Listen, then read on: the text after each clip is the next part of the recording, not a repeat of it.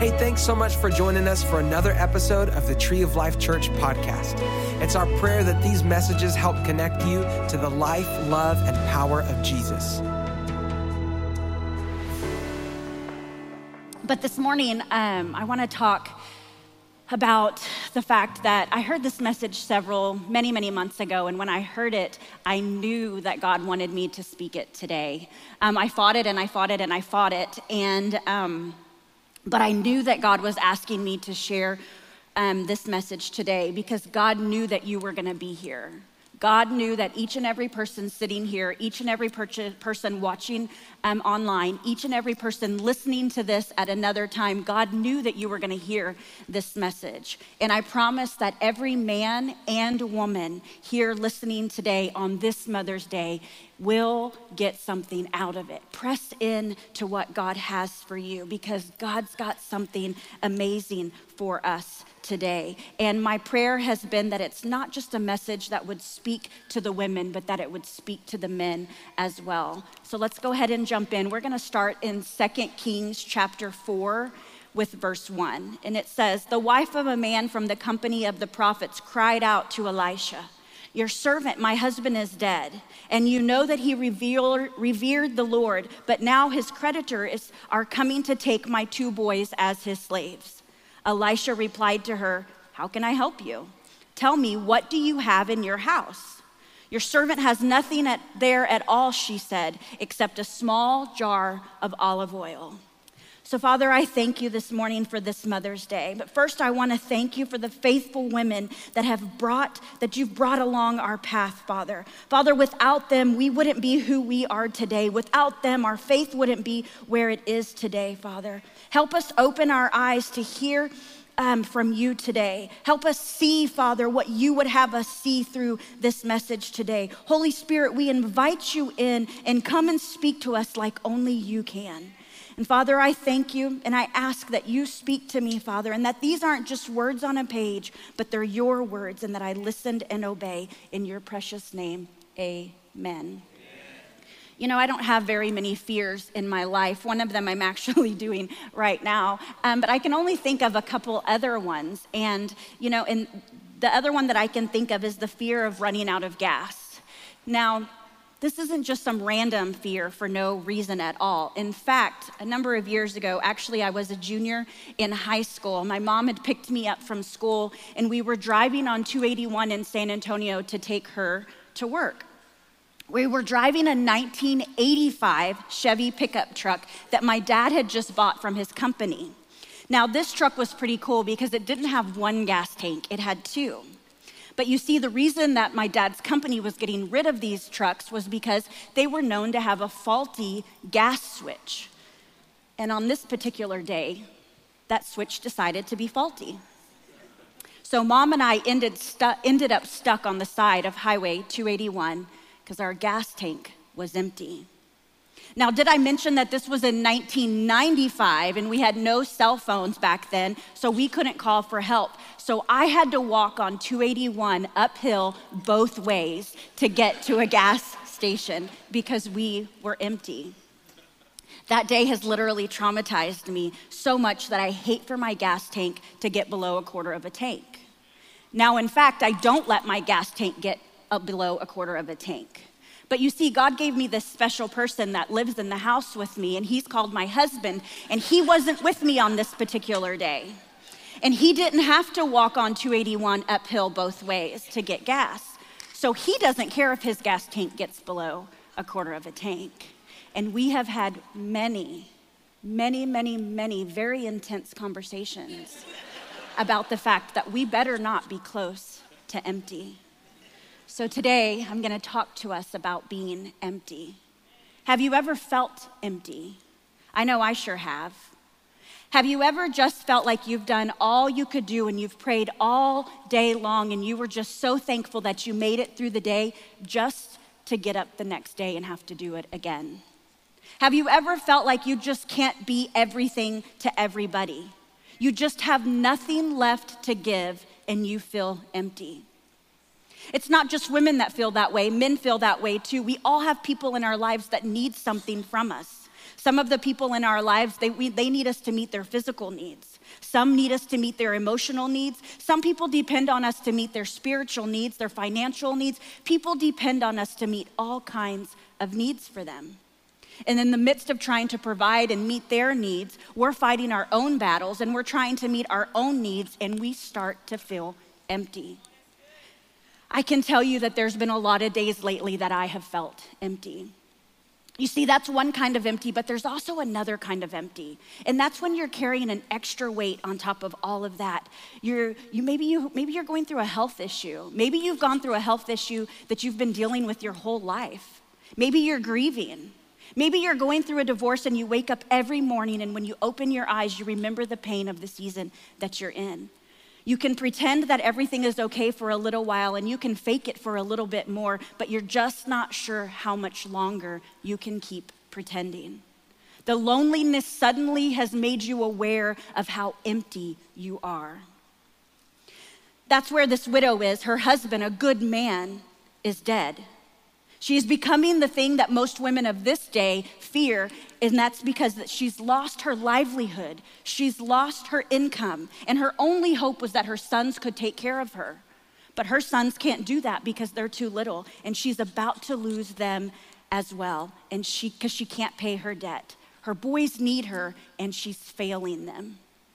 Ladies, have you ever felt the weight of other people needing you? She's out of money, she's out of ideas, and a long time ago, she lost her joy, her hope, and her strength. My heart goes out to this woman.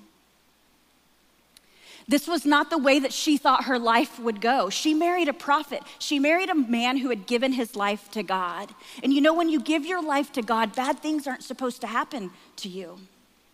I don't know if she was mad, but I'm mad for her. She was faithful, but she felt abandoned. She knew things were about to get a lot worse. Guys, have you ever been faithful to God and you felt like you still were just coming up short? You still were just coming up empty. How do you keep going when you feel empty? This is what I've been talking to God about the last month, the la- and especially the last few weeks. What do I do when I feel empty? Maybe what you're going through isn't a life or death situation like this widow's, but you know that you are just at the end of your rope. You have people depending on you and you've tried everything and you feel like it's a never ending cycle of wake up, go to work, fake it, sleep. Wake up, go to work, fake it, sleep. You have no joy, you have no hope, you feel empty. And I just want you to know today that God does his best work when I'm the emptiest. God does his best work when I'm the emptiest. So today, if you're like me and you feel empty, I want to walk us through seven verses in 2 Kings 4, and I want to share with you three things that I've been learning from this widow that God's been showing me. And that first one is cry out. So let's look at the passage again. 2 Kings 4 1. The wife of a man from the company of the prophets cried out to Elisha. Your servant, my husband, is dead, and you know that he revered the Lord. But now his creditor is coming to take my boys as his slaves. When you feel empty, the first thing you must do is cry out to God. Now, I don't know about you, but for some reason, that's not the first thing that I want to do. To be honest with you, I don't cry out to God first because usually I'm too busy pretending that everything's okay. I'm pretending to myself, that is, and I make my life full of things so I don't feel the emptiness. I say yes to helping with this group, or I say yes to leading that event, or I say yes to helping redecorate this, or I say yes to an appointment that I really don't have time for. The list goes on and on. What do you say yes to to hide from your emptiness? The problem is, busyness doesn't fix my emptiness. It might mask it for a little while, but in the end, I'm just overcommitted. I'm tired. I'm irritable. I'm upset because nobody's helping me do all of the dumb things that I said yes to do. I can't be the only one that does this. I can't be the only one that does this. So now I don't want to deal with anything, so I isolate myself. When someone comes to ask me how I'm doing, I say, I'm fine. Everything's fine. I'm totally fine. Because deep down, I know that I don't really know if they care. Or if they do care, do they, can they really relate to what I'm going through? Can they really relate to what I'm dealing with. And here's where the enemy wants me to be. I start believing, excuse me, I start believing that nobody cares. Nobody else faces or deals with what I'm going through. And so the enemy isolates me. And now I don't just feel empty, but I feel empty and alone. I've thought a lot about this woman this week, and I wonder if she was pretending that everything was okay. How long did she keep that up? Everyone knew that she was struggling. Her husband had died. We can gather from the passage that she sold everything, but how much longer could she fake it? She was struggling. We know that she had debt. Maybe she sold all, everything of value because it says, All I have is a little bit of oil. How much longer could she hide her pain? How much longer could she hide what she was going through? She was carrying everything on her two shoulders. She was trying to be mom, she was trying to be dad, and she was failing at both. She was trying to protect her family from shame and protect her boys from fear. And it says that she's at the end of her rope and she's empty, and she cried out to the prophet Elisha. In the Bible, we see that phrase cry out several times. You know, Peter, when he stepped out onto the water and he began to sink, he cried out to God. In the Bible, when the blind man wanted to get healed, he cried out to God. And every time Jesus responded. Psalms 34 6 says, This poor man called out, and the Lord heard him. He saved him from all his troubles. So, why is it that crying out to God is the last thing we do instead of the first thing. It's because at our core, do we believe that God will really do what he says he's gonna do? Sometimes I wonder, do I really believe that God will do what he says he will do? Because if I did, why am I not crying out first? Maybe you've prayed before and things gotten worse. Maybe you've asked God to change your situation and it's still the same. Maybe because it didn't work out for you last time, you decided, you know what, I'm gonna handle this one on my own. I'm gonna do it myself. But the Word of God says that there's only space in your life that God can fill when you cry out to Him. Psalms 34, 17, and 18 says, Godly people cry out, and the Lord hears him. He saves them from all of their troubles. The Lord is close to those whose hearts have been broken, and he saves those whose spirits have been crushed. You see, God hears your cries. He hears you. He sees your tears, and he will help you. It may not be when you want, and it may not be how you want, but I promise you, He will deliver you. You know, a lot of times I feel like maybe I prolong my struggle, my struggle or my situation because I don't cry out to God. You see, several years ago, Pastor Don and I were going through some struggles in our marriage, and I was feeling very alone. I remember sitting on my bed and crying and wanting to leave, and I was so mad at God. I remember crying out to God that I was disappointed. I was upset. I was hurt. I was lonely. I was scared. I was mad, and how I felt like God was nowhere to be found. I remember writing down all the things that had upset me about uh, that upset me and the, all of the things that I wanted changed or made different in my life and in my marriage. And you know, this last week as I was preparing for this message, I was walking in my neighborhood and God reminded me of this time. This time where people knew that we were struggling, but they didn't know really what we were going through. He reminded me of the things that I was upset about. He reminded me the things that I wanted changed. He reminded me about my disappointments in my marriage, but he also reminded me of how far we've come, how much ground we have taken, and how much we've changed as a married couple. He reminded me of all the hard work and the many years of counseling to get us where we are today. But what he really was reminding me was that he was there all along. He, he had never left me, he was there. We may feel alone, but we are never truly alone. Let's look at verse 2. Elisha, repri- Elisha replied to her, How can I help you? Tell me, what do you have in your house? Your servant has nothing there at all, she said, except a small jar of olive oil. So when she cried out to the prophet, he asked her two questions. Now, the first question I really like How can I help you? well, God, you see, it's like this my husband died, and I need provision. They're coming to take my boys, and I need to be able to pay my debt. We have to learn to get real honest with God. We have to be transparent with God. Sometimes I think we cry out and we don't even know what we want or what we need. He asked her a question How can I help you? Now, the second question he asked, I don't like as much, and it says, What do you have in your house? Now, this widow cried out she needed provision, but what God wanted her to see was what she already had. Even if it seemed small and insignificant and that it wouldn't amount to very much, he wanted her to see what she already had. See, God always wants us to be part of our solution. He asked, What do you have in your house? So after she cried out, the prophet gave her two steps to take.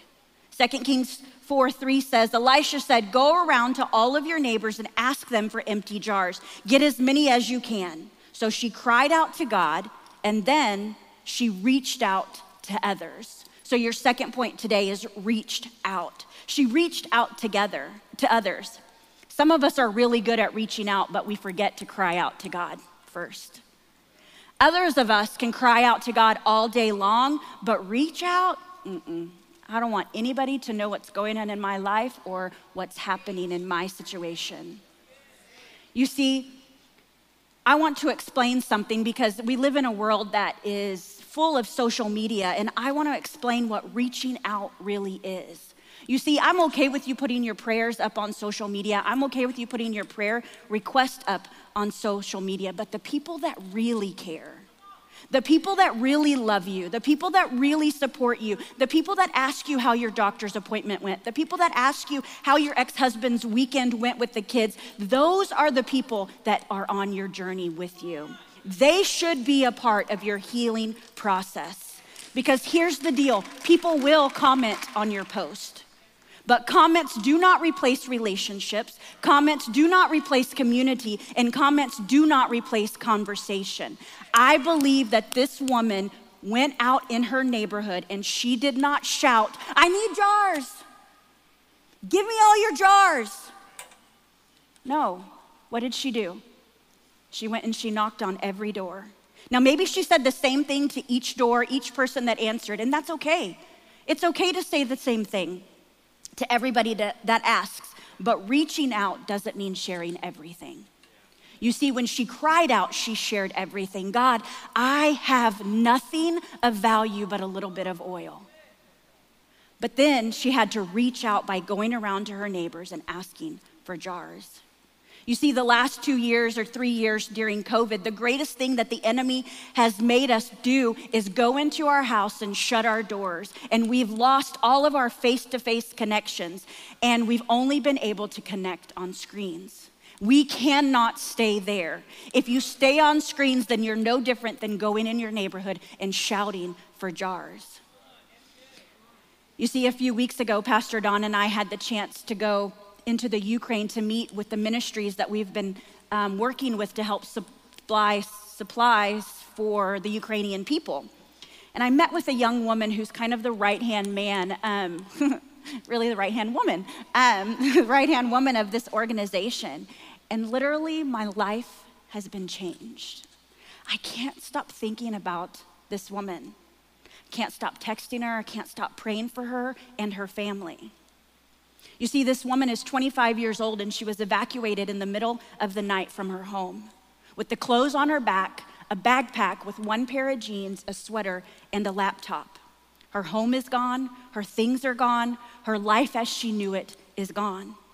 As she shared with me about what all she was going through since the war started, she shared with me about where her family was and how they were doing, about her fiance and how before the war started, she was um, he was before the war started he was going to be getting out of the military in march and they were going to be getting married. They had been waiting for two years and now she didn't know when or if it would ever happen. She told me all that she was doing to help be a part of the spirit of victory ministries but that she just didn't feel like it was enough. But then she stopped and she took a breath and she looked at me and i looked her in the face and i said but how are you doing and she said i'm good i'm good I said, You're good? She said, Yeah, I'm good. I think here's this woman who's lost everything, literally everything. Her apartment's gone, her belongings are gone, her fiance is fighting in the war, her family is spread out all over the world, but she's good? How can she be good? I can't wrap my brain around it because I don't feel good and I'm not going through half of what she's going through. I can't stop thinking about her. And now, instead of my prayers for the Ukraine being general and vague, my prayers have become very specific. Father in heaven, when Marina lays her head down at night, give her sweet sleep that only you can provide. Give her dreams about her future. Give her creative wisdom about what she's to do with the ministry. Father, connect her with the means, the transportation, and the people all around this world to accomplish what you would have accomplished through her. Father, keep her fiance safe from harm. Speak to him, show him your will and direction, and guide him in the midnight hours with supernatural wisdom and supernatural peace. Now, last week I got a text from Marina, and I need to make a correction in the story because she's no longer praying for protection and safety over her fiance. You see, her fiance was fighting in the front lines in the Ukraine, and due some to some military issues, he had to go to another part of the Ukraine. And that part just happened to be close enough that she was able to go and see him. So, and they met for a few hours and they were able to get married. So now she's praying for safety and protection over her husband. Her faith in God has changed me. Her ability to reach out in her time of need has amazed me. You see, if, she had if I had never had a face to face interaction with her, I wouldn't have been changed. I wouldn't know how to pray for her. I wouldn't be able to do my part here so she can do her part there. There's no substitution for face to face interaction with others. And that's what the enemy has tried to take away from us.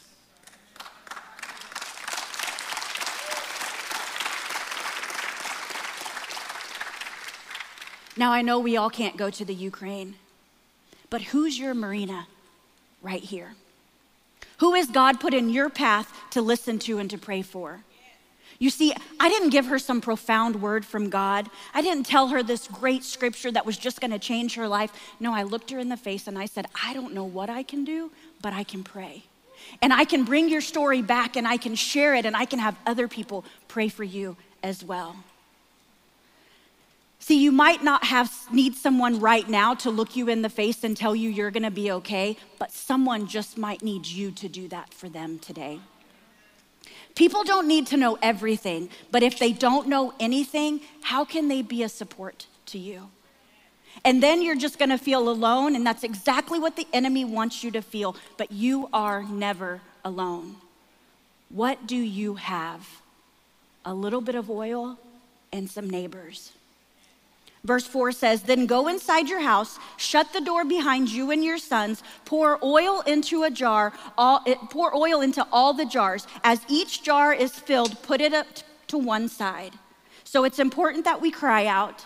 It's important that you reach out and ask for jars, but there will come a time in your life, a time in your healing process, that you need to shut the door and let God work a miracle in your life. You see, the neighbors knew, but they didn't know.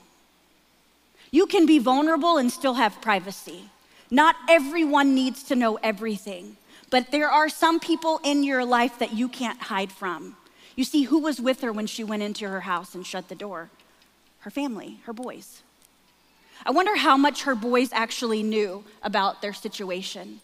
They had to know something, but I wondered how much she had tried to keep from them. You see, what feels like weakness to us looks like strength to the people around us. That's so powerful, y'all. What feels like weakness to me looks like strength to the people around me. When I feel my weakest, when I feel inadequate, when I feel empty, but I push on anyways, I keep doing what I know I'm supposed to do. What feels like weakness to me, it looks like strength to the people that are watching me. When we feel our weakest, someone is watching us thinking that we're walking in our greatest strength. When you feel empty but you go on, your kids are watching you. When you do the right thing in that business deal or at work, your coworkers are watching you. Someone is watching you while you walk through your greatest weakness, but all they see is strength in you. You see, in her weakest moment, she was building her boy's faith. Let's go on to verse 5. The woman left him, then she shut the door behind her and her sons. They brought the jars to her, and she kept pouring. You see, it's important to cry out, it's important to reach out, but there comes a time that you have to shut the door and pour out. So, my third and last point this morning is pour out. You see, all she had was a little bit of oil. If you think about it, it really wasn't much to do anything with, but it's all she had. And when you're in survival mode, your natural instinct is to hoard everything you have every resource, every dollar, every minute, every word. You keep it for yourself. But the prophet said, pour. So I don't have boys this morning, but I have two girls, and I'm going to call them up to help me this morning with this illustration. So come on up. You see, I love these girls with everything within me and I will do anything and everything for them. But pouring out is scary. What if I pour out and I have nothing left for me? What if no one sees all the things I'm doing? What if no one ever appreciates me? The prophet said, Keep pouring. All she had was a little bit of oil. Sometimes when we feel empty, it's because we feel lost. We feel like we have nothing to offer. You know, many years ago, I went through a season like this myself where I was feeling lost. Pastor Don, when I had met him, he was the missions pastor and he planned and went on all of the missions trips. And then once we got married, I was able to go along with him. And then there became a time in our life where we decided we wanted to have a family. And so that's what we did. We started having kids, and I began to feel very lost, very left out, and very lonely. What I once was a big part of, I no longer was a part of because I was at home all day wiping noses and changing diapers. I was talking to kids that didn't talk back. I felt like, hmm, you know what? Hadn't thought about that. I felt like I didn't know anything that was going on. I felt very alone and I wanted to be asked to do something because I felt like everybody else was getting to do something fun. But I wanted to be asked to do something meaningful, maybe lead something or organize something.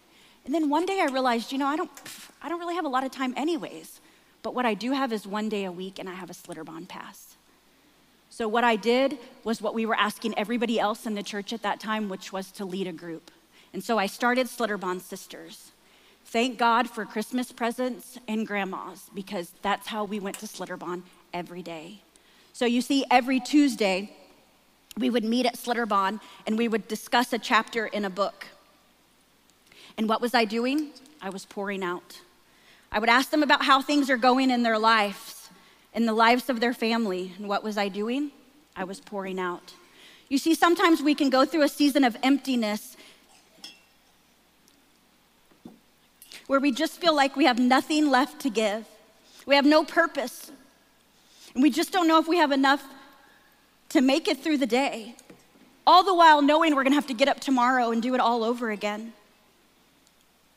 Some of us here today are like my friend Marina, and you're going through the hardest thing you've ever gone through.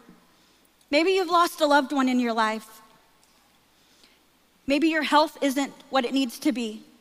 But the word of the Lord today is just keep pouring. Just keep pouring because your miracle only happens when you move. Your miracle only happens when you put action to what God's asking you to do. He's asking you to pour. In the midst of everything, keep pouring. All the while you're pouring, you're experiencing God's strength, God's grace, God's joy. You keep pouring. Because when you pour, you're pouring with the purpose. You're pouring from a place that you may feel empty because of all the dumb things that you put in your life, but no, now you're pouring out of obedience to God, and it seems impossible, it seems overwhelming, it seems like you're pouring from an empty jar, but you know what? God's pouring through you. You see, she was pouring for her boys, she was pouring for her future, she was pouring for their future. When you want to give up, just keep pouring. Thank you, girls. But listen, what I think is super cool about this story is, and I didn't know about this or put it together until I was studying for this message, was she was never pouring from a full jar. In my mind, in school or in Sunday school, when I heard it, I thought, oh, well, the prophet came and filled her jar up and she was pouring. Mm-mm, it doesn't say that. She was still pouring from a little bit of oil the whole time she was pouring out into those jars. She was pouring from a jar that only had a little bit of oil.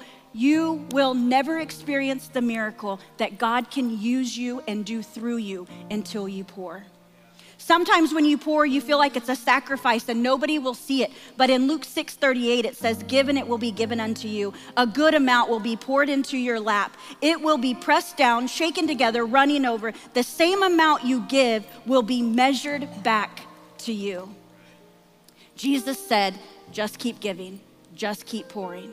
Give everything that you have, everything that you need, Jesus will give you but our instinct is to hold tight to everything. But Jesus says, keep giving. Keep loving, keep giving of your time, keep changing diapers, keep ways, wiping noses, keep being a man of integrity, keep inviting your coworkers. When you feel empty, just keep pouring. It, I know it's hard. God didn't promise that it wouldn't be hard, He promised He would always be there with you. Let's wrap it up and look at the end of the story. When all of the jars were full, she spoke to her sons. She said, Bring me another jar. But he replied, There aren't any more left. Then the oil stopped flowing. See, she went and told the man of God about it. He said, Go and sell the oil, pay what you owe. You and your sons can live on what's left. Live on what's left. Now, that's a bonus point, and it's a whole nother message that I don't have time for. But see, when you're in a pouring season and you keep pouring however God tells you to pour, even when it's hard, even when you're tired, even when you hurt, even when you're sick, even when you're lonely, when you keep pouring, one day you turn around and you have a whole pantry full of oil. Somehow you made it through that dark day. Somehow, all along, through the pain, through the confusion, through the heartache, you were stockpiling your order, your oil. You see, she lost her husband. She wasn't getting him back, but she had something left to live on.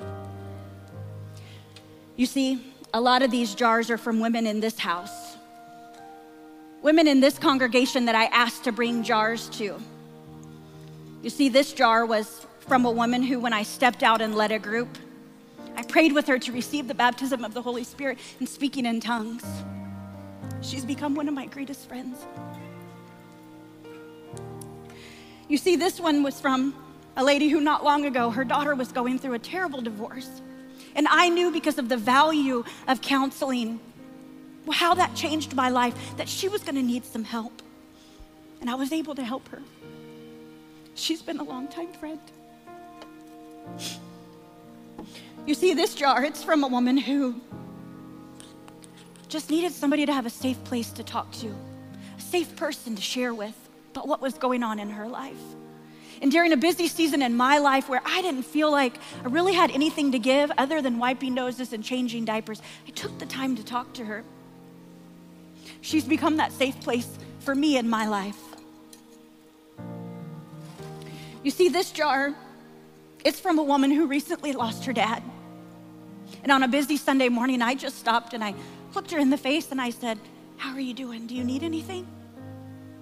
If you do, all you have to do is ask. A line that seems so simple changed her life. All you have to do is ask.